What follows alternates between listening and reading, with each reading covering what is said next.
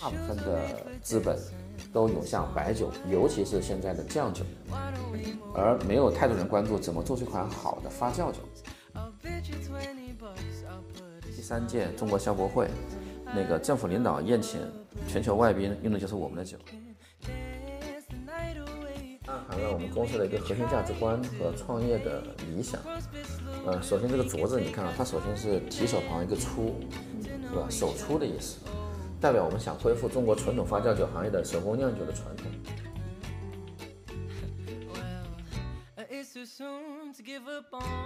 像王老吉一样，他是怕上我房，他是给他他一个需求点的。我们在抛出来的时候会抛这样的需求点吗？就我们我们会有看到的。我们会比较强调，这就是海南的茅台。嗯、在因为不管是送礼还是宴请，酒是什么？酒它本质上不是酒，它是社交货币。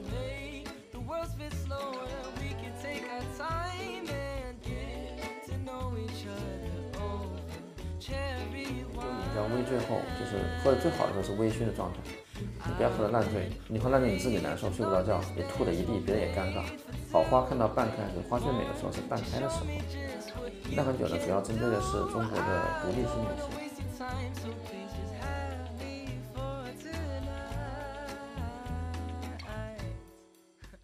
欢迎大家来到聊聊无极，我是今天的主播，我叫卡佳。我叫志宇，今天请到了一位比较特别的嘉宾，我们先可以让他来自我介绍一下。大家好，我叫曾繁华，是海南三兰酒庄的创始人。以前我是一个只投吃喝的投资人，现在脱虚向实了，从帝都投资人变成了乡村创业者，在我们美丽的海南的琼中创业做三兰酒。我备注一下，琼中是海南的一个县，大概还是比较偏僻的一个县，对。这样会不会冒犯到海南人？呃不会不会，这个呃，在前几年还没脱贫的时候，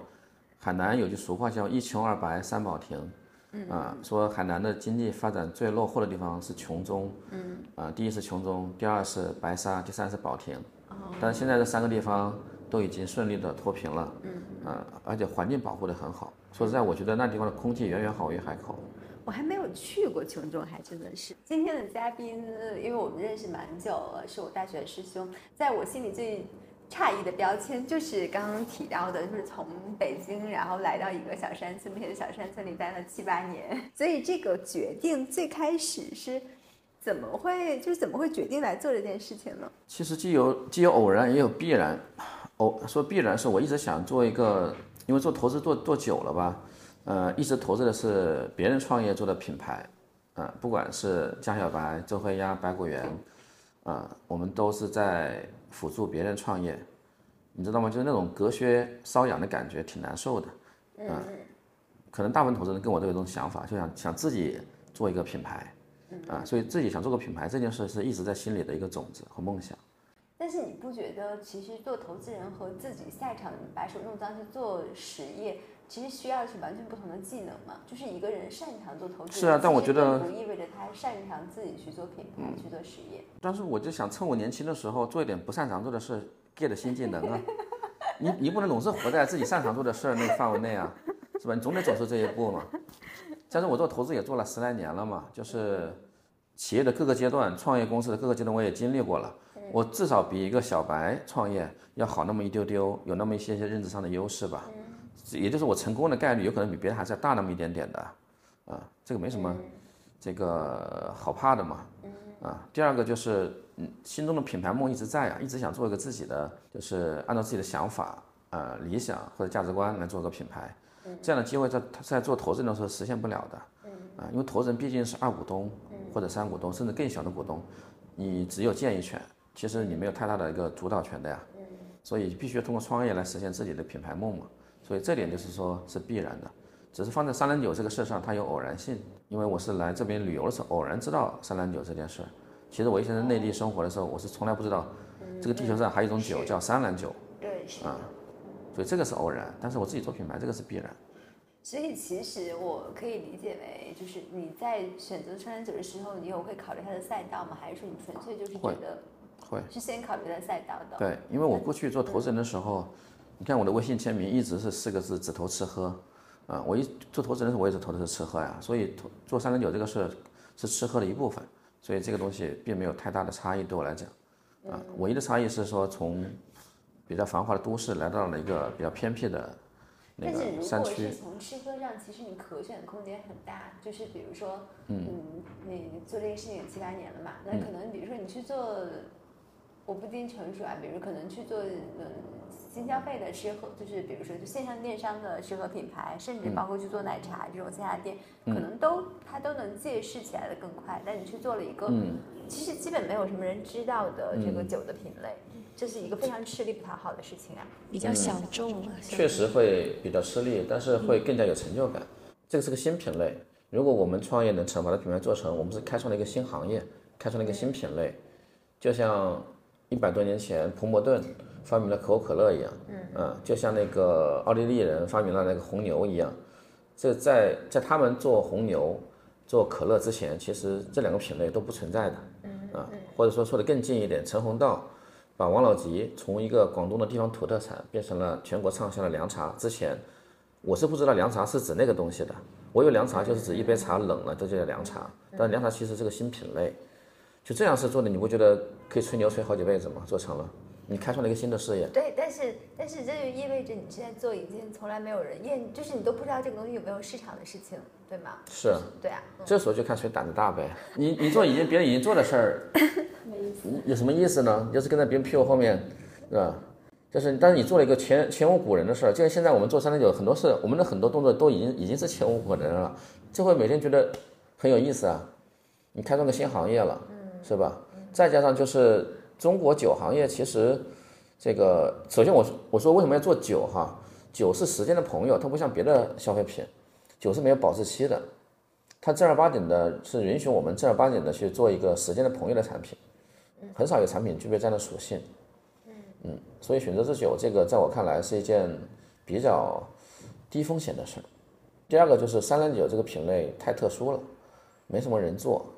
啊，当然没有人做，它是有两面性。往好往往你说的那个方面讲，就是这个行业做的有点辛苦，我得重新教育这个行业，是吧？把这行业让更多人知道。但是往好处说，就是我也没什么对手啊，啊，我可能就制定了行业的标准了，嗯，我后面会有很多人跟随我。现在事实也是这样，就是我们已经成了这个海南三零九行业最大的了，也是目前看来这个品牌的高度做的最高的了。嗯，这个对于创业者来讲也是一个很务实的选择呀。嗯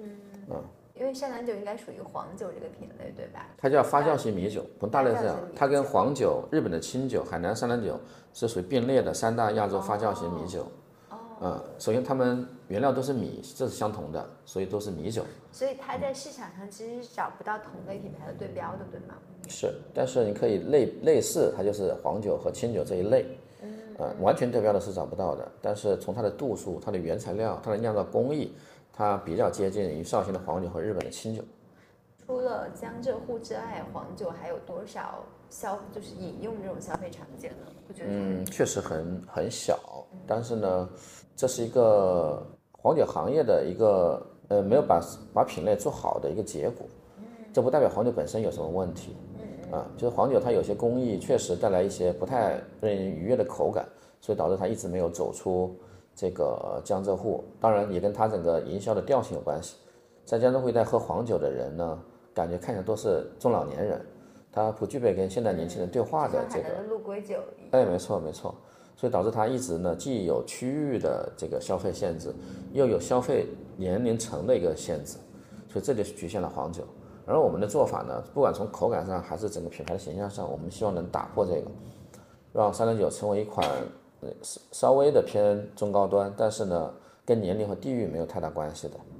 一款中国的发酵酒。嗯，因为从全球市场来讲呢，呃，每个优秀的民族都有它很好的蒸馏酒，也有它很好的发酵酒。所谓的蒸馏酒就是四十度以上的蒸馏出来的酒精度是比较高的酒。我们的白酒。对白酒就是叫蒸馏酒的一种。嗯。啊，像白兰地、XO 都属于蒸馏酒威士忌。然后像发酵酒，就像法国的红酒，嗯，海南的三兰酒、日本的清酒、绍兴的黄酒，都叫发酵酒，都度数二十度以下，啊，都是用纯发酵工艺做的。你就看在全世界范围内优秀的民族啊，你看欧洲，它有顶级的蒸馏酒，比比如比如那个苏格兰高地的威士忌，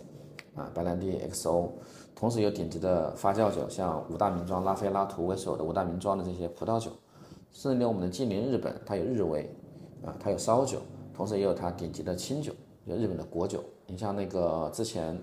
奥巴马和特朗普去日本的时候，日本当时的首相请他们喝的都是日本的清酒，比如塔记为代表的，啊。而中国，你会发现中国的酒饮市场是个瘸腿的，大部分的资本都涌向白酒，尤其是现在的酱酒，而没有太多人关注怎么做出一款好的发酵酒。我们中国的发酵酒，除了黄酒这种比较老化的品牌之外，其实没有人认真的做发酵酒。呃，因为发酵酒它又是低度的，所以在低度酒市场里面，你很少看到有有真正的比较有调性的品牌。但是会不会跟？跟市场有关，就我没有发现有什么场景大家在喝低度酒，不会啊，什么时候喝？这只是说，应该这么讲吧，在政商宴请的场合里面，你大部分人看到的是白酒，尤其是以酱香白酒为主的。嗯。但是在非，但是在这些场合之外，其实别的别的酒类也都卖的挺好的呀，比方说像清酒、像红酒、像精酿，都卖的挺好的呀。嗯，对，就是红酒，我们就暂且不说红酒有喝，我觉得它的大多数的场景就是可能和白酒都在我概念里都差不多。这是现，这是当下的一个现状。嗯。但是我，但是我认为这个现状它不会是一个持续下去的，啊，因为你看全世界都是这样，没有说哪个民族只喝某一种酒，除了像俄罗斯这样的只喝喝伏特加喝的比较多之外。嗯。那个没有说哪个国家或民族只喝某某某一类的酒啊，它是其实比较多元的酒精酒精饮料的一个消费市场。嗯，只是因为现在做白酒或者做酱香酒是一种比较从众的一件事儿，它看起来有安全感，大部分人去投白酒、投酱香酒，它会有安全感，所以导致我们就会认为好像所有人都在做白酒一样。那其实这是一个失衡的市场，我们只是发现市场的失衡，所以来做一个另外一个一面，就是做低度酒。嗯，因为我相信这个，就是我我理解市场其实对应的是就是消费场景嘛。你们现在发现的市场上可能确实就低度酒，比如说类似于什么调制酒、real 这种，就是一种非常年轻化的，可能就是就是朋友聚会之类的这种场景，就客单价很便宜那种。然后另外一种就是像白酒啊、红酒这种可能偏宴请的，然后你们中间有一个段位可能是缺了这种中呃叫中低度酒。那它对应的场景呢？就比如说我们刚刚提到了白酒可能是宴请，然后然后可能像 real 之类可能是朋友聚会或者自己在家。那你们中间这个中度酒，你们对应的场景是什么？其实我们场景跟跟白酒它有重叠的地方。嗯，现在在在海南这个地面上，你会看到很多场合，比如今天的这个第三届中国消博会，嗯，那个政府领导宴请全球外宾用的就是我们的酒。嗯，啊，包括在海南的很多这个地域。那个，你像前段时间的这个博鳌亚洲论坛上，啊，招待酒也是用我们的酒，嗯，所以我们不，我们不是白酒，但是不代表我们上不了宴席。啊，对，但是我的意思是，公关行为和是和消费者的场景其实是两件事情嘛，嗯，就是我觉得那那我们现在那我们现在一样有很多海南的企业家或海南的这些本土的精英们用我们酒招待岛外的客人呢。因为他会觉得，因为他会觉得有有有特色。那你会不会担心这种问题？就是，就我今天在补课的时候看到一个结论是说，有一些东西品类，比如像红酒，呃，像茶叶，它是它是有产地，没有品牌，没有品牌的。嗯嗯。就是大家知道说红酒安都是哪哪一个酒庄，哪个产哪呃，比如说法国还是澳大利亚，然后可能。茶叶就是比如说龙井啊之类的，但是你在这里面品牌是哪一个，其实大家是没有概念的。嗯，你们会不会担心，如果打上这么深的海南的烙印之后，那就会不会是就变成了海南的特产，或者说海南山兰酒，但是没有人知道涿州？呃，这种情况你说的这种风险存在，但是呢，我不认为它是一个不可突破或不可解决的一个问题。啊，就像柳州螺蛳粉一样，以前是非常深的柳州的烙印的，桂林米粉都非常深的这种。地区烙区域烙印的，但它依然走出去了，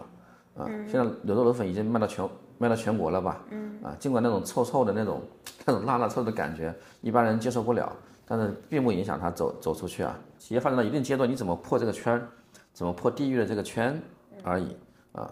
过去你说那个龙井也好，这个这个区域的这些茶叶也好，它没有走出去的原因，我觉得更多的是这个企业家们并没有想过怎么走出去。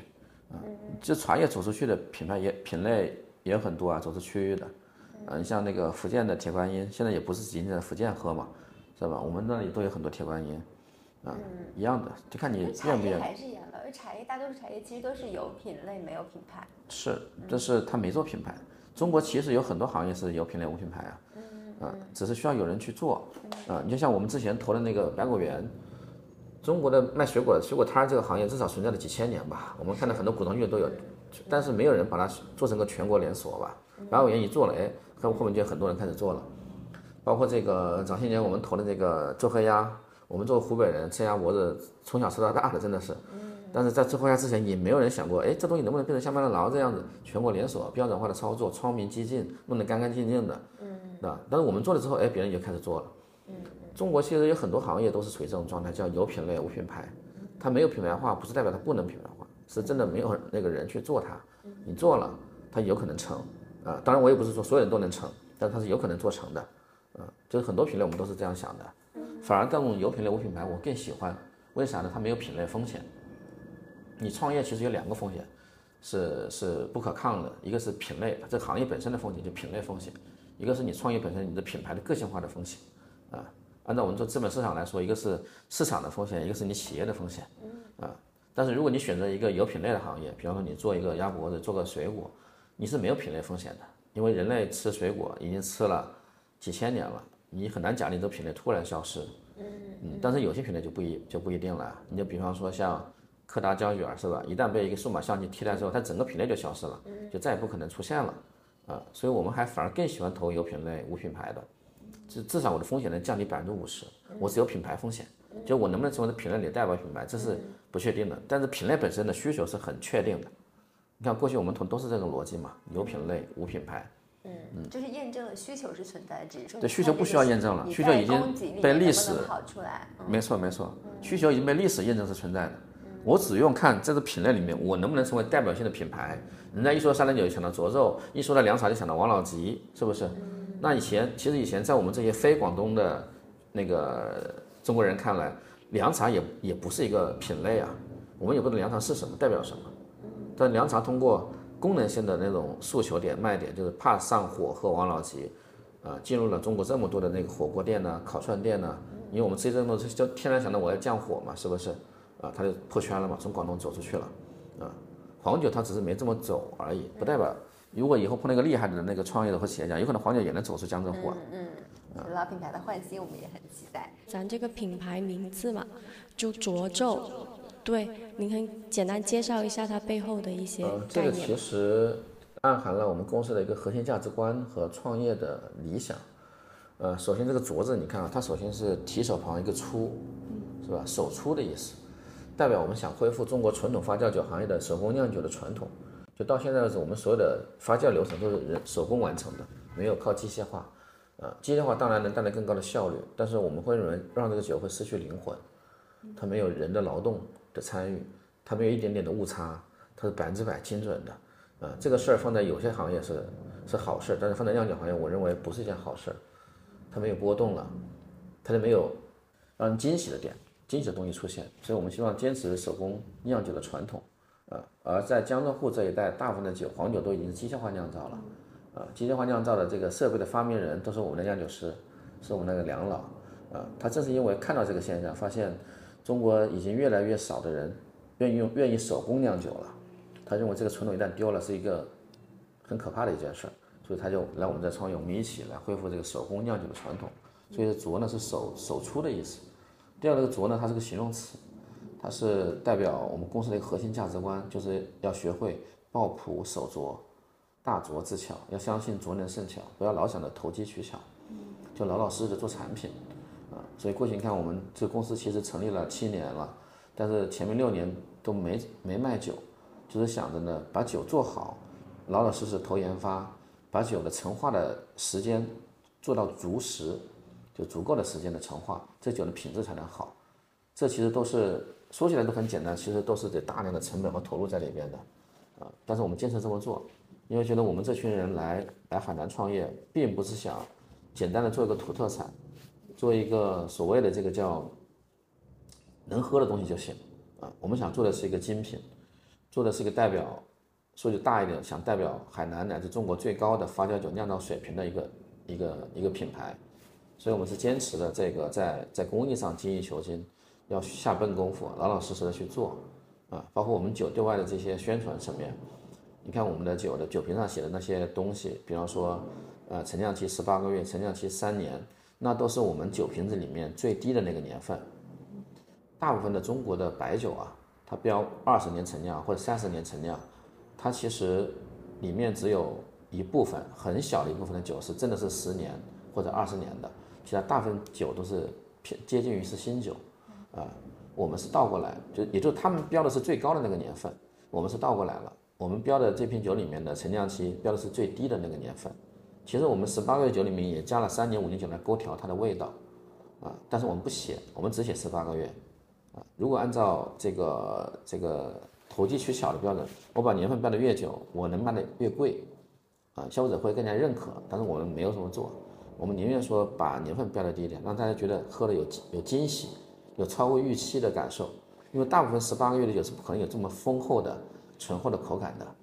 我在这里面听了很多，就是和市场常规做法不一样。比如说手工酿酒，比如说可能我们在标年份的时候是反其道而行之的。我觉得这里面会有一个问题，就是我们今天能够坐在这里，包括可能很多人不一定有这个机会，他去他去了解我们背后的苦心，我们的工艺。所以其实那对于普通的私人消费者，还没有那么多机会看到你了解你的时候，其实你第一标注的东西会直接影响他的判断。不觉得这个东西会在购买端直接会影响到你的销售吗？嗯，就是这个问题，包括刚刚我们提到了手工酿酒，可能美在于它的波动。标准品核心不应该在于品控吗？你它有波动了，不就代表着那我每一次买到的都有一点差别？我对这个品牌能放心吗？首先说，所有的酒，嗯，除非是纯粹是勾兑酒，你刚才提到的某澳，这个在我们看来叫三金一水酒。它就叫酒精、香精、糖精加水，嗯，啊，它不是正儿八经的发酵酒，嗯，啊，我们跟他们肯定没法比，它能做到高度的一致，因为它是调制出来的。对，发酵酒或者蒸馏好的蒸馏酒都会有波动，只是呢，我们把波动的范围控制在一定的范围内之内，一般的消费者他其实喝不出来，我们只能保证每一批酒都是一模一样的，因为这批酒一定是同一批调制出来的，一定是一模一样的，但是这批酒和下一批酒。或者今年的酒跟明年的酒，它一定是不一样的，因为发酵的过程中有微生物的参与，人类控制不了微生物的，它一定会差，一定会有差异，甚至可能每一年谷子长得都不一样。是的，这就是为什么有句调侃的话叫“八二年拉菲为什么贵”，因为八二年那年法国那个酒，那个那个葡萄葡萄园区的光照条件最好，所以那年的葡萄酒的风味会最好。啊，那其他年份一旦有波动，那肯定是不可能是一模一样的。但是酿高明的酿酒师是能把波动限制在一定的范围内波动，它不会这么一个大幅的波动。嗯嗯，所以这才是我觉得有意思的地方啊。嗯呃，如果都变成了勾兑那样子了，就变成那种像三斤一水酒，那那能做的非常的精确。嗯，那个酒那酒没有灵魂。嗯，而且我觉得，当你说的这些。这个现在有很多年轻人喜欢某奥，喜欢某某火车，这是他在这个检验的阶段，他他才会有的。他过了那个段，他一定，他当知道这些事，他绝对不会再去回头。就是这样满足年轻人一段时间的喜好就够了，不需要满足那那我们的定位就不是满足。作为一个成功的投资人，你你一定会有很多的不自觉的 ego，你怎么能在？你在自己做事情的时候去平衡它呢？就是你怎么去验证自己的一些判断或者是一些逻辑在实际中是有效的，而不是说因为可能我们就通过市场的反馈来就行了。因为市场消费者和用户都是用钱来投票的。那有什么失败的反馈吗？有啊，嗯，就是那些喜欢喝白酒的就会觉得我的酒不像酒，度数不够烈，不够刺激。这种这种很多，嗯，但是从做产品来讲哈，我我觉得过去的这十几年职业生涯教会了我一个道理：做任何产品，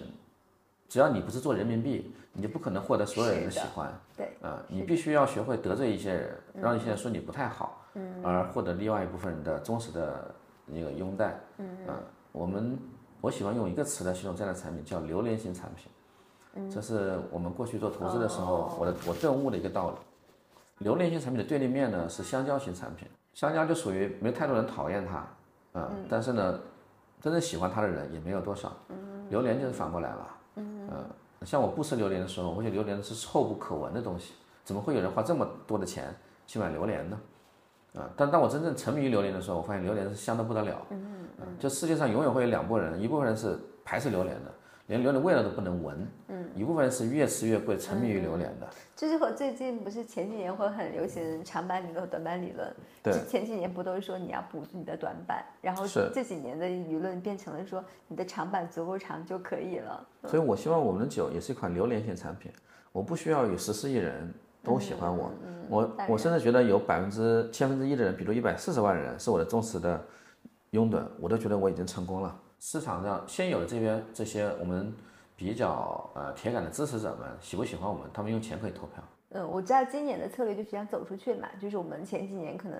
呃最早是在琼中做产品，最近两年在。海南省内做了一些品牌的事情，可能更多的是偏公关的方向。我理解就是，可能更多的是把这个帮这个品牌去做一些背书。嗯，可能跟 C 端消费者的沟通相对来说没有那么多。嗯，然后今年我理解的策略应该就是走出去，那就包括了走出海南省，以及走出我们之前的用户圈层，可能要去跟普通的消费者去做沟通了。是，嗯，那在那在这件事情上，我们有什么样嗯策略或者规划吗？应该说，我们去年算是尝试性的启动了市场，但是去年碰到了疫情，嗯，呃，我们有效工作的时间可能只有大半年，大部分时间我们都被关在屋里，或者我们的客户被关在屋子里面，所以很多该做的事没有做完，嗯，其实今年我们还需要补去年的不足和补去年的课，把去年没做完的事给做完，比方说继续扩大我们在海南本土的一个渠道的覆盖网络。这点可能还是今年更重要的事儿。经销商对吗？呃，不管是经销商，还是说我们的销售终端，比方说酒店呐、会所呀、高级餐厅啊等等的，今年这个事儿，我觉得还需要花一年，甚至到明年的时候，把这个事儿真正给做完、做扎实。嗯，我们现在是是一个叫头重脚还轻的一个公司，所以头重就是我们在品牌认知上已经在很多领域、在很多场合已经成了海南一个品牌名片了。但是我们渠道网络的覆盖率，我认为还没达到我自己的心理预期，比如没到到百分之六十到七十的一个市场覆盖率，就我们应该到的渠道啊，我倒不是说每个地方都需要有我，而是适合有我的地方，应该有的地方要有我的品牌路数在那里面。但实际上现在我们觉得我还没做到，所以我觉得第一步还是继续夯实我们在海南的这个渠道网络，做得更扎实一点。啊，做到大家想买的时候，大家都能买得到，而不是说买不到，只是听说过你，但不知道你在哪里能买，这是要继续夯实的。这个夯实的工作有可能今年能完成，如果今年还完成不了，那就到明年完成。啊，就是至少在三年内，去年是第一年，二二年、二三年、二四年，我们要实现整个海南的覆盖。嗯嗯，往外走呢，今年只是尝试性的，比如我们在杭州、广州和北京，啊，陆陆续续会设办事处。但是还不会投入过多的精力，只尝试性的去做一些品牌的品牌的活动，嗯，呃，摸索一下在海在岛外做市场是怎么做，甚至包括有可能我们今天会尝试进入海外市场，也也尝试一下，看得到反馈如何，嗯。嗯，但这个东西都在战略层面都是都是排在第二位的，排第一位的还是海南本土，就是海南是我的井冈山，是我的延安，我的有块根据地，嗯，有根据地了，我就算在外面犯了错。呃，被别人锤了，我回来我还能继续活下去。嗯，如果根据地都不扎实，我在外面如果犯了错误或者是被锤了，我回来又不稳，外面也不稳，两边都没有。嗯，所以这一块呢，咱们还是得向毛爷学习，打扎实一点，不不着急往外走。因为我们想做的是个长期品牌，我们这个品牌的规划是以十年为单位的，就是我觉得到第十年的时候，我们能成为一个。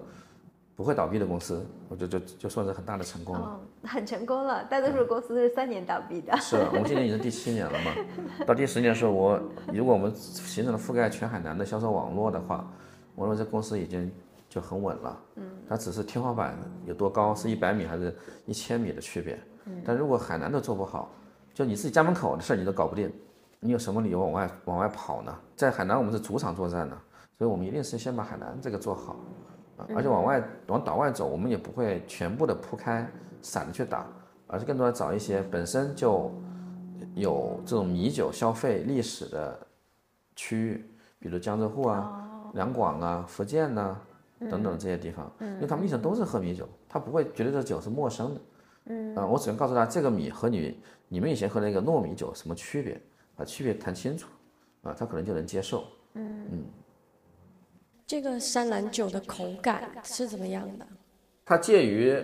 清酒和黄酒之间，同时呢，它又比清酒和黄酒多一些果香、花香味。为什么呢？就是它那层康夫啊，就是那米一层康夫啊，是有大量的花青素。这个米它本身那个米那个糠是紫色的，紫色里面大量是花青素。发酵之后呢，它会自带天然的花香和果香味。嗯，这个是谷物酒很难很难有的。而我们这个就会比较浓郁，这这种味道比较浓郁，这是第一个。第二个呢，口感的厚度啊，比比那个日本的清酒和绍兴的黄酒要厚重一些，啊，因为它里面的它能量密度比较大，啊，它各种营养物质的含量比较高。第三个呢，就是你喝了之后体感不一样，这款酒喝的时候你是身上容易发热，这种热就是那种由内而外的热，嗯，不是那种纯粹酒精给你的热，因为它这个这它这款米呢，它是旱稻。按照中医的说法是叫极阳的米，这是是不碰水的，它只喝无根之水，也就是降雨，它是不会像像我们湖北的水稻是种在水田里泡在水里面的，它是旱稻，它是不碰水。其次呢，它是长在北纬十八度、光照条件比较好的地方，日照时长一年超过两千个小时，所以它能量密度比较高，你喝的时候体感会特别的热，对于对于那些体寒的人来讲就非常的受用，就会非常舒服了。我是喝过的，我可以给就是想象不出来刚刚那个是就比较抽象的介绍的人，就是我们用定位法来介绍一下，就是在所有的酒的口感里，它一定是如果一定要找对标的话，一定是黄酒，但是是更好入口的黄酒。就是我喝黄酒，我是要嗯皱眉头拧鼻子喝的，我觉得黄酒药味非常重。它其实很多时候从颜色上、从口感上，我觉得都有点像黄酒，它还是很好入口。就它比黄酒，我觉得是更。有一些甜味儿，还有一些就和香水一样，有有有后味是吧？对，就是前味、中味嘛，后味嘛。对，它的后味也会，我觉得也会，就是没有那么的冲吧。确实喝完之后会觉得比较舒服，就尤其是我们应酬比较多的时候，我觉得喝完酒确实回去了会很难受。那我我基本上喝浊粥是不会的。这个酒的度数高吗？呃，不高。呃，发酵酒基本上都在二十度以下。我们几款酒分别是十三度。十四点五度和十八度，十四点五度就是经典款的，就全球发酵酒的平均度数差不多就是十四点五，国外的红酒基本上都是这个度数。十八度呢是我们的一个高端款，发酵酒那样高比较高的度数，它技术难度比较高，它产量比较低，呃，但是它口感确实很独特，啊，就是很少有人能喝到十八度的发酵酒。你像国外的那个发酵酒做到十八度，基本都是加强型的葡萄酒，它会往里面加酒精，加食用酒精，提高它的度数。啊，因为你往你往一个十二度的葡萄酒里面，只要加几滴九十度以上的酒精，这整瓶酒度数马上就上去了。但那是靠添加，我们我们是靠纯发酵，啊，所以就会这个比较独特 special 一点。嗯，十三度那款就是比较清爽型的，就是年轻人会比较喜欢喝吧。嗯，所以我们现在市场上主打的还是年轻这一款更多一些。呃，不是，其实现在卖的最好的是中间这一款十四点五度的。那你们有调查过他的人群和场景，主要是？呃，人群主要这么几类。第一类我就说，就是如果从只是说人来讲哈，应该叫海南的精英阶层，嗯，是主要的消费人群，啊，他们有比较好的教育的背景，有比较好的收入水平。他们从什么渠道知道涿州的呢？就是口碑传播。我们没有，我们去年一年到现在为止，我们没有一分钱的广告费投入，就是靠口碑传播。刚才说到，一是你，一是。那个教育水平，第二个呢有比较好的经济基础，第三个呢有比较好的事业，就他们有可能是在岛外工作过若干年，甚至有在国外工作过若干年，他知道不管是中国还是国外的好酒大概长什么样子，会什么样的口感，他比较能识别，嗯，好酒和不好的酒，嗯，呃，有的人喝酒是牛饮，有的人喝酒是品鉴，嗯，这是两码事儿的，嗯。所以这就是这种精英阶层是我们的目前的主要的消费购买人群。第二类就是这个精英女性，我们这款酒的女性的消费比例比较高。嗯，呃，在我印象中至少有百分之三十的购买者是精英女性。嗯，有可能是银行的行长啊，有可能是企业主啊，有可能是呃自己的创业者，自己创业者，有可能是某某些企业的高管呢等等的，他们对我们酒的评价会比较高。因为他们可能平时喝的红酒比较多，但是从体感和口感来讲，我们的我们的酒跟红酒比可能会略胜一筹，就他们消费比较大。嗯。第三类的就是这个从岛外来海南的叫新海南人。嗯。呃，他可能他们可能对海南没有太多的了解，在某些场合看到我们酒时候，就认为这是海南最有特色的酒，确实也是海南最有特色的酒，喝着喝着就习惯了，就成为他们用来招待岛外的朋友，或者是他们往岛外回回老家的带带的礼物去的。这三类人群在我们既不是全部吧。这三类人里其实就分成两个场景，一个场景其实就是宴请的场景吧，前两类人可能更多都是宴请，第二类可能就是礼物伴手礼这个方向会多一些。对，嗯，就像王老吉一样，他是怕上火王老吉，他是给他他一个需求点的。我们在抛出来的时候会抛这样的需求点吗？就我目前是没有看到的。我们会比较强调，这就是海南的茅台。嗯，在因为不管是送礼还是宴请。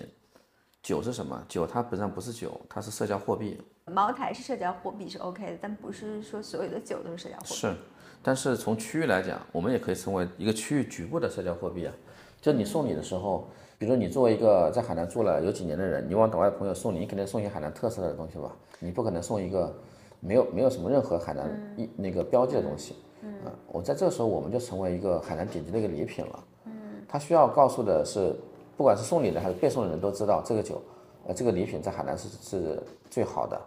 最有代表性的。我觉得不是，我觉得送礼是让大家知道这个东西是价格高的。所有人都可以上网查得到我们的酒的价格是多少，他一看就知道了啊，一千五百九十九，哦，六百九十九，哇，这一箱酒就是好几千了。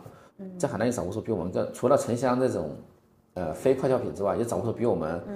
更有档次的，又有海南特色的礼物了吧？啊，过去的礼物都是一些糖果呀。椰子糖啊，什么水果啊等等的，所以在这个城市，我觉得我们最大的一个，当然这个也不是说我们自己讲的，而是我们的用户讲说，我们就是海南的茅台，嗯啊，因为在在我们之前没有哪款海南酒能卖到这么贵。如果是从伴手礼的角度，嗯，宴请也是一样的呀，宴请你也需要告诉别人，我为什么请你喝这款酒，为什么今天没有茅台，嗯，是不是？我就是从从产品定价和包装的角度，从从伴手礼的角度。我们在全国范围内，其他地方有对标的产品吗？每个省都有每个省的省酒，比方说你去江西，你喝的最多的绝对不是茅台，而是四特酒。嗯。你去新疆，你喝最多的也不是茅台，而是伊犁大曲。你去青海，喝的最多的是叫青稞酒。这应该是不能够成为，就是我说在伴手礼这个场景的吧？就像。金门高粱一样，大家都觉得我身边的人都觉得很好喝，但没有人拿出来送礼，因为太便宜了。那是那是价格的问题啊。嗯。那它的系列里面，你像我刚才说举的三个例子，他们心里面都有很高端的品牌啊。哦。啊，只是你平时喝的和你送礼的，就跟茅台它也有三千多的，也有四百多的呀。你可能平时喝的就是喝四百多的，那你送礼的时候你肯定得按三千多来送吧。哦。就是为什么说我们的卖的好的最好的还是中间这一款。它既可以送礼，又可以自己喝，它不像那个最贵的那一款，自己喝还是有点舍不得嘛。嗯嗯。那平时送礼的时候就就会用那个，所以它的量就会比既能自饮又能送礼就就小嘛。也比较适合收藏吧。适合啊，我们的酒已经从工艺上已经解决了三三九过去保质期短的问题。呃，现在我们之前的三三九大部分保质期，如果是土法酿造的，保质期不超过十天，而且放在冰箱里。啊，然后呢，那个稍微。水平高一点的，可能放个半年也就差不多坏了，啊，我们的酒现在也最老的酒都已经放了七年了，也还没坏呢。但是上限在哪里，我们现在也不知道，因为我们公司成立才七年，我们最老的酒才七年。至于说我酒能放十年还是二十年还是五十年，我不知道。我们一直在一直在做破坏性实验，同时我们储酒的容器也一直在做实验。过去我们一开始用的是中国传统的陶缸，就是你看那种陶大的陶缸。后面我们用了用了红酒和白酒常用的食品级的不锈钢的罐子，现在我们又打算买买买一点橡木桶来试一下，把中国酒放在法国的橡木桶里面会什么样的奇妙的化学反应？严格来说，我们现在这个很多的事儿，我们还是在探索中，还没有结论。我们是一群比较好奇的创业者，就喜欢把别人没做过的事都试一下，只要试错成本不太高，不会对企业造成致命的伤伤害，我们都愿意试一下。目前做的试错成本最高的事情是什么？酿酒本身，工艺本身，嗯，这个成本非常的高，因为在海南酿酒，海南天气热，日均温度都是高于二十二点五度的，嗯，就是海南最凉快的时候都比绍兴冬酿的时候最热的时候要要温度要高，就温度对酿造的破坏作用是非常大的，嗯，它容易酸败，一缸酒可能整缸整缸就全部酸败了，变成了醋了，酒往前走一步就是醋，所以这个成本当年试错的成本无比的巨大，嗯，因为在之前没有哪个海南的酒企像我们这么酿过山南酒，我们我们既遵循了黎族的古法，既借鉴了它的古法。同时也见了借鉴了茅台的那个红印子高粱和绍兴黄酒的蒸蒸米的方法，同时还借鉴了日本清酒、法国葡萄酒和捷克啤酒的酿造酿造工艺。它是个综合创新的一个过程。在这在这个过程中呢，应该说是我们做了很多的试错和对比实验。嗯，这里就会你做试错对比实验就一定会有失败的。嗯嗯，所以这就是过去我们要花六年时间来研发，现在我们靠。独有的酿造体系的原因难就难在这些地方，但这个在过去都是成本，现在再回过头来看，这就是门槛了。嗯，因为别人想像我们这样酿出同样的品质的酒，他也得付出这么大的代价，这么长的时间去试。嗯，啊，这里面有些都是工艺秘方或者保密配方，我们是不会对外讲的。嗯嗯，也就是说，我们其实既是传承者，又又是革新者。我们做这种呃非遗，没有倚老卖老，没有守旧。我们既尊重传统，同时又在传统的基础上，站在全人类的酿酒文明的这个肩膀之上去做我们的创技术创新，所以，我我认为只有这样才可能让非遗活下去。如果一直是倚老卖老，在那里守旧，这三零九一定走不出海南岛，因为事实已经证明了这一点。这么多年，两千多年的历史的酒，一直都没有走出过海南。是，不仅没有走出，甚至没有声量。对，现在我们成了声量最大的三零九的品牌了。就是因为我们敢于突破过去的传统的东西，没有在那里倚老卖老。毕竟我们想做的酒不是一个普通的酒。刚才说到那个品品牌名的那个浊，那个皱字在古代是一个古汉字，是天子喝的酒叫皱，老百姓喝的酒叫酒。但是现在没有天子了，那袋子是最好的酒的意思。就是我们几个合伙人在有个共识，就是在技术投入、研发投入上面是上不封顶的。就是有只要出出现了新的，我们认为能提高这酒的品质的技术，我们都会大胆的去试、去用。不断的让它在品质的阶梯上往上攀登，嗯，直到成为世界顶级的。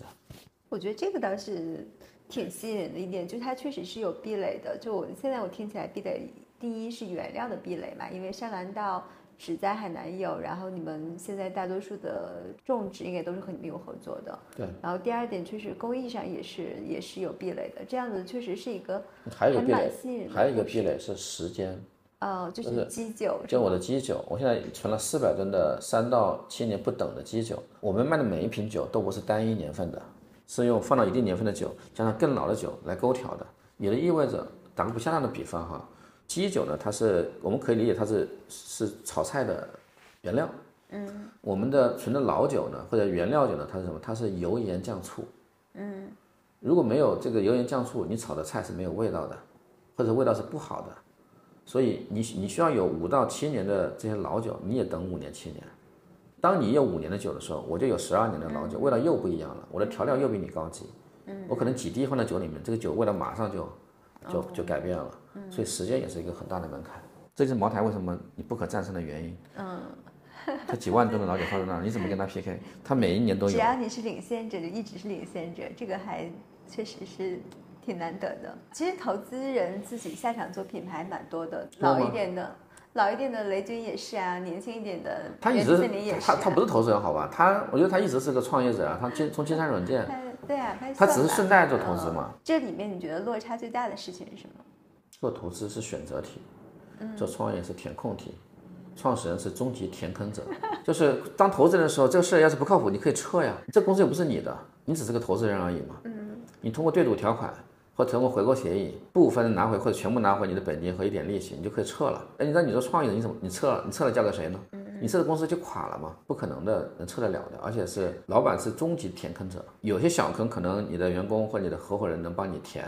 但你作为创始人来讲，你是最后别人填不了的坑都会到你这来，因为有些大的坑别人没有义务帮你填，这是最大的区别。你没得选，你只能填。意味着你会遇到很多之前工作中不一定遇到的困难或者选择，是吗？就是不得不做。有没有什么特别后悔的时候？但是从创业这件事来讲呢，我觉得从我个人人生来体验来说，这个事本身我倒没什么好后悔的。只是说做的具体的某件事儿，可能我觉得不该那么干而已。嗯嗯嗯，这事儿本身我觉得没啥后悔，因为我不能一直活在这个舒适区里面。是的，嗯而且我我这点我很赞同，就是人生我觉得最重要就是体验嘛，那你就去最大化自己生命的体验。我特别喜欢金庸金庸老爷那句话，叫“人生就是场闹剧，大闹一场，再悄然离去就完了嘛”。就是你过得唯唯诺诺的，过得平铺直叙的，你也是活这么几十年。嗯你过得稍微有点波折一点，那几十年也过得但我们。想听具体的事情，就是具体比如说有在什么样的场景下，或者什么样的事情发生，你会感觉得后悔？这样的事儿，其实我们日常生活中每天都在发生，只是看是哪方面的。比方说某个某个决策，之前我没做过这样的事儿，我不知道应该把时间和资源投给哪个渠道。你发现，哎，这个渠道其实跟我想的不一样。这个你把时间投给他，或者把资源投给他，得到的反馈并不太好。而有些你应该重点照顾的客户却却没有照顾到，你的经营效率下降了，你的成本反而上升了。啊、这种事经常发生。你做投资人的时候，你遇到的很多都是真的是精英，你跟他们沟通可能是很顺畅的。那你是在这样一个比较偏僻的地方去自己去做实业，然后从零开始做一个没有的市场，你可能要去跟农民打交道，去跟酿酒师打交道，去跟很多之前从来没有接触过的人打交道。这种时候不会后悔说，哎，曾经你是一个可以很高效的，会少掉很多矛盾和麻烦，然后现在要处理到很多现实的问题，不会这种时候不会有吗？在我刚来的时候，几乎天天都在发生。过去像你说的，过去打交道的人都是比较 high level 的，现在的打交道的人呢，high level 的比较少，大部分还都比较普通的老百姓。但是其实从我的角度来讲呢，这其实是人生经历。我过去从来不知道这些人在想什么，会以什么样的方式来跟我打交道，怎么做事，怎么做人，我完全不知道的。其实现在想起来，这些人也教了我很多东西了。就中国的社会的多元性，从这点上是个窗口，能看到中国社会的多元，中国中国人的多元。嗯，过去我们打交道的人，其实我觉得太单一了，他只代表中国一部分，或者代表这个国家的一部分人的想法。嗯，我现在更多的了解了更丰富的，就是我们的同胞们的想法，尤其是说的更具体海南人、海口人、琼中人，他们每天在想什么。他们过着什么样的生活，我现在比以前要清楚的多得多。这其实某种程度上讲，如果你不把它理解成是一个是一个落差的话，你可以把它理解成是一个更丰富的经历了。就这种落差下，你遇到的最难解决的，曾经最难解决的矛盾是什么？观念上不一样啊，做事的效率上也不一样啊。我可以一天工作十六个小时，一天可以处理可能七八件事儿。我们早些年很多合作伙伴一天只能做一件事儿，就这事儿明明都没都没做完，他也可以去下班。我认为这在我之前看来是不可思议的一件事儿。当然，你说这是跟劳动法好像又又不太又不太吻合了，是吧？但作为创业公司来说，你这个事儿就是已经火烧火燎了，已经烧到眉毛了，你还给我慢悠悠的，你说你能不生气吗？你能不气得一口老血往上往上喷吗？这种事情也是我来海南之后才遇到的，但我不知道这是海南的特色，还是说这可能是你去到三四线以下的城市，其实都会遇到的问题。我更倾向于是后者。后者就三四线城市的节奏慢，这点我是一方面，但是我们海南同胞们这种悠哉悠哉生活方式，我觉得应该也是其中发挥了很重要的作用。就是这种悠哉悠哉的这种做事的方式，是我过去非常的反感的。所以我们公司是不，我们公司是没有午睡的。就是面试的时候，我会直接告诉所有人，咱来我是工作是没有午睡的，中午一点半就得上班，给你中午吃饭的时间，你想睡就趴桌上睡一会儿。这一点我倒觉得可以跟我们听众讲一下，就是我觉得这个是我们在其他地方都没有见到，就海南这个地方很特别，它的就可能因为天气太热，它有它的气候的原因对它气候的原因，也有习俗的原因吧。就是海南人找工作的时候一定会问有没有午睡，在我们这儿，在我这是没有的。而且而且我们也比较真诚，就所有人来一开始就把这话撂出来，不藏着掖着，嗯嗯，因为我们是创业公司，因为我们追求效率，我们虽说在海南经营企业，但是我们希望我们的效率跟北上广深是能同步的，嗯，因为我们的对手不在海南，在这点上，你要是说这个，过去我们确实有很多这方面的冲突，哎，我们回到创业公司这个事情，就是你有什么事情，就是你在做投资人和你在自己下场创业之后，觉得你可能做投资人的时候会觉得很多事情，哎，这个事情很简单，或者是觉得这个事情可能没有那么难，然后自己去下场做的时候发现特别难。就比如说，我理解招聘一定是的，招聘确实是我们现在最大的瓶颈。我们现在其实事儿有很多，但是呢，招不来足够的合适的员工，把事给做，先别说做好，而是先做完。可能也是因为海南过去没有什么太多的快消品企业，它没有人才池，它不像内地，不管你在北上广深，它都有一个人才池子，你从里面能挑出适合你的人。嗯，而且海南这是为什么现在很多品牌其实会放在会去广州、去深圳吧，对对对，它有人才池子，海南它。它没有这个池子，所以你挑不出来人，或者说你只能凑合。但是呢，一个环节凑合可以，但你若干环节都在凑合的话，你对外的输出的品质，不管是产品还是服务，一定是会出现问题的。就是如果是在这样的环环境下的话，你会降低你的用人标准吗？在起步的初期，我们不得不妥协，我得有人干活。我相信，随着我们自己的这个给员工的安全感越来越强，薪资待遇也越来越好，等把把我们自己的品牌知名度越来越高，我们能相对来讲不断的提高我们员工招人的这个要求。但是起步的时候没办法，但其实起步的时候，最初的员工可能也在跟你们一起成长。是有成长的就会跟我一直走下去，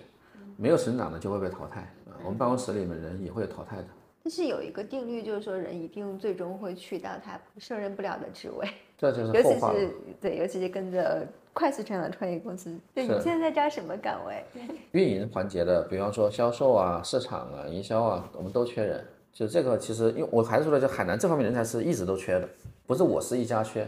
这个在海南创业做企业的这些朋友们都都在说海南缺运营人才，因为过去海南的 GDP 的主流的是地产还有旅游，这两个是海南的支柱，而不是像快消品或者品牌企业，所以它就没有人才沉，没有太多人才沉淀下来。那你在招人的时候会有什么样的标准吗？就你怎么会怎么样去判断一个人，嗯，能融入这个团队或适不适合跟大家走下去？还是看他能能不能融入我们现有的公司的文化吧。嗯，比如说对于我们的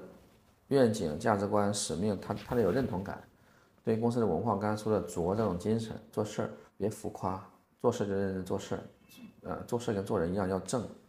嗯，这这些等等这些细节都能决定他能不能融入进来啊。那至于说他以前有没有做过酒，并不重要。嗯，我们反而对这些专业知识觉得它不是最重要的。我也不是专业做酒的呀，只要我能学习，嗯啊，嗯，我是一个低智商的人，经过几个月的学习，大概都能知道这酒行业是怎么回事儿啊。其实应对一般的客户都没有太大问题。开录之前不是有说你在研究一些唐宋的菜系是吗？不是唐宋的菜和酒的一些搭配，一些吃饭的仪式，呃，还有一些烹饪的方法。那那其实主要就是为我们的以后想在酒庄里做的东坡宴，呃，储备知识。因为我们酒庄快要竣工了，以后呃，我们一些 VIP 啊，或者我们朋友去酒庄了，我们想想做一个比较有特色的宴席，叫东坡宴或者叫宋宴，啊，来招待我们的贵宾和朋友嘛。所以我们想通过古代的一些历史的礼仪仪轨或者烹饪方法，找到一些灵感，让让这些传统文化以在现代的，在我们酒庄以现代的方式呈现出来。因为酒本身呢，呃，它是文化的载体，就是我们要我们要主动的赋予它这些文化的价值，它才才可能获得品牌的溢价。我们去喝那些比较好的红酒的时候，是吧？它从它的分酒器到酒到酒杯，到倒酒的姿势，到酒和菜的搭配，比如红酒配牛排等等的，它都有套讲究，包括适饮的温度、侍酒师的着装，它都有讲究啊。我们不是没有，我们只是因为从一八四零年之后被打趴下之后才没有的。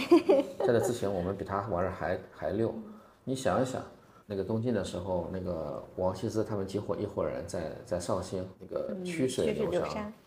嗯，用那个漆器来放酒。现在日本皇室用的酒器就是漆器，漆器是能浮在水面上的，倒完酒水流到水面前，谁就把那酒喝了，并要写一首诗。王羲之趁着酒意写了一个《瓦兰亭集序》，就变成了天下第一行书了。就，我们中国人喝酒，其实我们祖先是很很雅的，没有像现在那个样子的，对吧？一定是光着膀子干干干干干。嗯，当然那有那的那有那的野趣，就那种喝法有那个有野趣，但是我们不是只有这一种方式来喝酒，啊，反而现在我们一直在崇拜日本、崇拜西方的这种一套喝酒的这种礼仪仪轨，我就欣赏一下可以，没必要崇拜。日本那一套根本基本都是找我们学的，西方那一套我们可以玩的比他更溜。对于这些东西，过去是没有太多人来研究而已，我们也不是一个专业人士，只是说通过这些书籍来学习，看一点一点的改进它。酒庄什么时候开？今年年底应该能把基础工作做完，在哪呢？在琼中黎族苗族自治县下面的银根镇，会对外吗？就游客普通的游客可以去吗？会。哦哦，那挺好的。那大家去旅游的时候也可以顺便去参观一下。我们想成为中部山区的一个人文景点，呃因为中部山区有很多自然景观，像百花岭啊、五指山啊、李母山，它都是自然风光、热带雨林风光。我们那呢算是一个人文景点，人文景点的人文一是来自于黎明文化本身，第二个是来源于我们那个厂房，它有点类似于北京的七九八，但历史比七九八更悠久，它是一九五九年修建的一个一个一个老的工厂，嗯，我们是修旧如旧，把它整体的结构都一点都没动它，来给休息一下，嗯，啊，就跟北京的七九八或者首钢或者上海的二棉厂一样。七八年下来，你觉得有什么里程碑现里程碑式的事情吗？我觉得好几个，就是让我觉得还挺有成就感的。嗯，第一个就是我们成了那个三零九历史上第一个拿到那个青卓奖的那个。过去三零九不都是一直被认为是土特产嘛，上不了什么台面。我们拿到中国酒业中国酒业协会去一九年拿了个大奖，至少证明我们的产品是优质的啊，不敢说是顶级的，也是优质的嘛。啊，第二个就是这里要不要给大家解释一下青卓奖？哦，青卓奖就是中国酒业协会给这个新品类的最高奖。哦，啊，因为三蓝酒在在对，在中国酒业酒业行业它是个新品类，它不像白酒、黄酒、红酒，大家都知道的。说青春奖是给新品牌、新品类的，那个青就是青出于蓝而胜于蓝的意思，浊就是喝酒那个浊，小酌一杯的那个浊。嗯，我们那个奖是三蓝酒第一次拿奖，这这是对我们产品本身的认可哈。第二次就是这个我们说这两次博鳌以及今天的这个这个校博会，让我们获得市场的认可，他们会把我们酒认为是海南的脸面。海南的品牌名片，当然我们自己也是希望能打造成海南的品牌名片，但是得到市场的认可这点让我觉得挺有成就感的，因为之前的三零九并没有获得过这样的地位。第三个呢，就是我们进了一些不错的渠道，我们有些比较不错的客户，比方说一些超五星的酒店，以前这些酒店里面极少见到海南酒，甚至有些酒店连中国酒都没有，因为它是外资的酒店。是我当时听到我们进文化东方的时候，我是非常敬佩的。我觉得呢，这是是这是一个很大的认可。就是不光是文化东方啊，像瑞吉啊，像加菲乐呀、里面的文化东方里面，甚至没有别的中国酒了，还别说海南酒了哈。嗯嗯，他们是一个理性的市场主体，嗯，所以他们的认可会让我们觉得，哎，我们的产品原来是还可以的，嗯，呃，所以后面我们市场推广就会相对来讲简单多了。因为你把高低打下再往下打就简单了，这些我觉得是比较有里程碑意义的事儿吧。嗯嗯刚刚提到了，就是从高端上往往往下打会比较容易。其实，中国很多的消费品，包括一些嗯消费趋势，我觉得其实都是从一线城市往下去扩散的嘛。嗯嗯，一线往二线，再往更低的城市去扩散。立足海南去打全国市场，会不会是其实是占劣势？任何企业它都需要有自己的根据地，只是你说那些企业它刚好是在北上广深创业而已。其他的很多消费品不一不见得都是从北上广深起步的，嗯，这是第一个。第二个呢，就是我们做海南做三亚市场，其实三亚是中国人的三亚，我是海南人的三亚。所以通过这个，我们已经有获得了很多岛外的消费那个渠道资源和网络资源了，嗯，这已经其实是我们以非常低的成本，让全国人民都知道了海南有款酒叫佐州三兰酒了。这其实是一个海南得天独厚的优势。如果不是三亚有幸全国人都能来三亚，我去北京的时候，我得跟北京人说多少遍，我我在海南的地位是什么？我跟我去上海的时候跟上海人说多少遍，是不是？正是因为他们北京人、上海人来这边玩儿，喝到了我们这款酒，觉得很好，所以我再去跟他们聊的时候，他他有个铺垫了，不需要我从零开始跟他讲。嗯，他已经认识你了。对他已经认识了，他已经认可，甚至某种他已经认可这个酒本身的品质了。所以你看，我们的杭州有客户，广州有客户都是这么来的，就是因为他在这边先喝到了，嗯，这边就成了我的一个叫试饮试饮的一个一个地方了，嗯嗯。其次呢，其实我是觉得，哪一天如果我们海南根据地夯实之后，我们往岛外走，也是从一线城市开始，比如说像杭州啊、北京啊、广州啊这些地方开始的，这点也是同样的。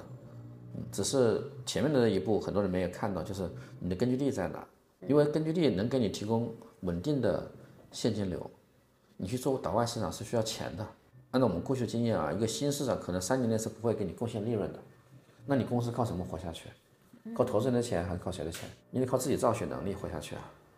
嗯是，尤其是现在市场投资市场也这么理性了之是啊，所以我们通过根据市场，它能产生源源不断的现金流，这是第一个，这是血液了。第二个呢，我们通过在本土市场来进行大量的试错，嗯，哪些行销的方法是有用的，是效率高的，哪些是没用的，嗯我就知道了。知道之后呢，我再去上海或者去广州的时候，我就知道了。哦，我在广州可以同样的按照在海南的某种成功的方式来做，这样我成功率能更高一点。嗯，尽管说你完全照搬，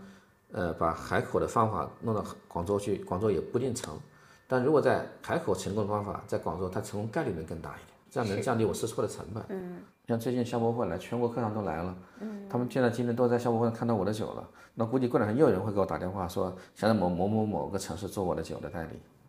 挺好的，时也是也，还是能借一借势的。所以什么时候？现在还是没有融资的计划是吗？目前还没有，等时机合适一点吧。我我可以养活自己了。对，我一直想个问题就是。当地球上没有出现一个一个职业或者行业叫投资的时候，那些企业是怎么起来的？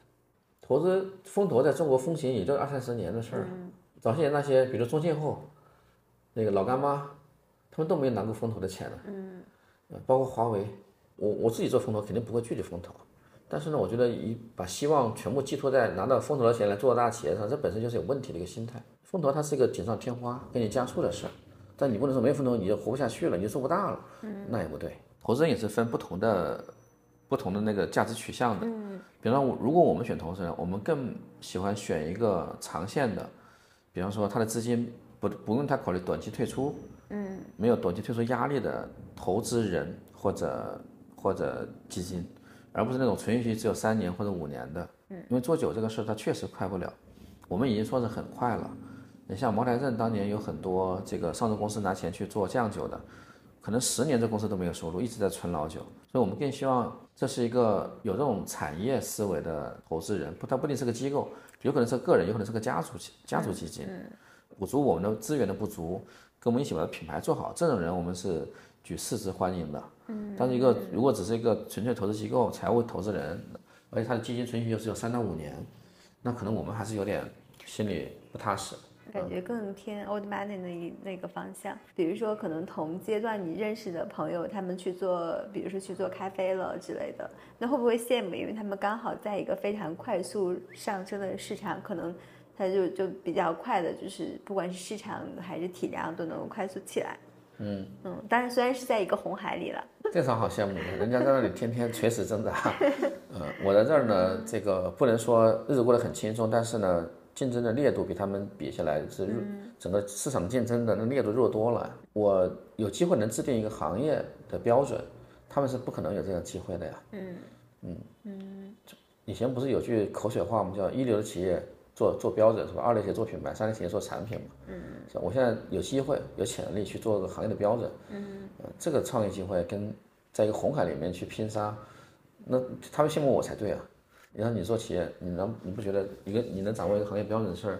是件很爽的事儿吗？我没有这么大的 ego，我不觉得。就是我觉得这个东西还是看，比如说这个大的市场它有一百亿，那我就算是红海里面，我可能我能拿个百分，只要只拿百分之十，可能也比一个一亿的市场要好。那倒是，那倒是。嗯。但好在我们的市场没那么小。嗯嗯。嗯，就是发酵酒行业未来肯定是大行其道的。现在是一个过于偏的一个酒酒饮消费市场，所有人都在关注高度酒。我身边但凡做投资的或者家里有矿的，都在茅台镇有自己的酒厂，是有自己的。我发现了，就是为什么这么多人在茅台镇有酒厂？对，所以这就是个问题啊。嗯啊，这不符合我们的初中老师教的叫唯物辩证法呀。这个世界是对立统一的，有人喝高度酒，一定会有人喝低度酒啊。嗯，这是一面一面的两面，所以我们坚定的做低度酒。嗯，您是怎么去维护您现在的客户呢？是有专门的社群，还是说？首先，我们在社群运营上面，我们投的时间还不少，啊，这是第一个。第二个呢，因为我们客单价比较高，我们的这些客户们大部分也都说是比较有想法的人，我们会经常办在一起办一些活动，联名的活动，或者我们办的活动他们来参加，或他们办的活动我们去参加等等的，会比较多。百分之九十的活动都在省内吧，省外的活动目前还少，因为我们现在主要的销售还是在海南，运跟运动健康啊，跟海南本土的文化有关的活动，我们参加的已经，我们参加的非常多了。呃，新海南人的活动，比方说五指山的自行车的骑行、越野，包括今年的那个宝马的越山下海，呃，还有儋州的马拉松，这些活动我们都会参加。同时，我们也会做一些这种跨界的。呃，比方说这个跟跟一些别的高端的品牌的联名的活动，啊，你像上次跟那个未来车友会，未来的那个新车，全球第三代换电站的第一个在海海南落成嘛，他们就也是未来的车友的活动，像这种跨界活动我们也也比较多，因为它刚好人群是高度契合的。未来会主打年轻人这个市场吗？会，我们正在研发这个品牌，它也不叫诅咒，没那么严肃，比较好玩的名字叫浪，浪花的浪。这还蛮有意思的。嗯，里面可能，当然这种还没最后上市就不好说，或者说我们可能会考虑里面加加气，是一种带气的气泡酒，有点像香槟的口感，呃有气泡在里边。那是针对年轻人做的一款，呃，酒瓶要稍微小一点。其实以后大部分的消费品公司都会叫单品，叫多品牌单聚焦。嗯嗯。你不可能靠一个品牌打天下的，是的。任何一个公司都很难现。在大多数消费品，我们尤其在小红书上，大家的方式其实都是爆款带品牌，对，就直接都是先推某个单品成为爆品，然后带大家知道有这个品牌，是的。然后再去推同品牌下面的其他你像现在运动品牌里面市市值最大的是安踏，中国的啊，国产里面，它旗下就有三个品牌了，当然有两个是收购的，一个是安踏，一个是始祖鸟户外的，一个是飞拉这种潮牌的，嗯，那还得玩得很玩得很溜啊，就是基本上靠它上面就把人群覆盖面就非常广了，嗯，啊，如果它只靠任何其中一个品牌，它可能都会失去另外两个人群嘛，那我们也也一样啊，就多品牌单聚焦嘛，嗯，包括我们做的女性酒品牌也也在研发的过程中，嗯，会更加偏女性化一点。这款酒的来源是灵感是来源于北宋五子胥邵雍的那首诗，我觉得特别好，叫“美酒饮交微醉后，好花看到半开时，此中意是难名状，只恐人间未可知。”它是一种生活态度。美酒饮交微醉后，就是喝的最好的时候是微醺的状态，你不要喝的烂醉，你喝烂醉你自己难受，睡不着觉，也吐的一地，别人也尴尬。好花看到半开时，花最美的时候是半开的时候。那款酒呢，主要针对的是中国的独立新女性，大概三三十到四十左右的这么个年龄段的，刚好处于人生最好的年龄。我喝这个酒呢，就是不是用来应陪男人喝的，也不是应酬的时候喝的，是是自己喝，或者跟闺蜜在一起聚会的时候喝。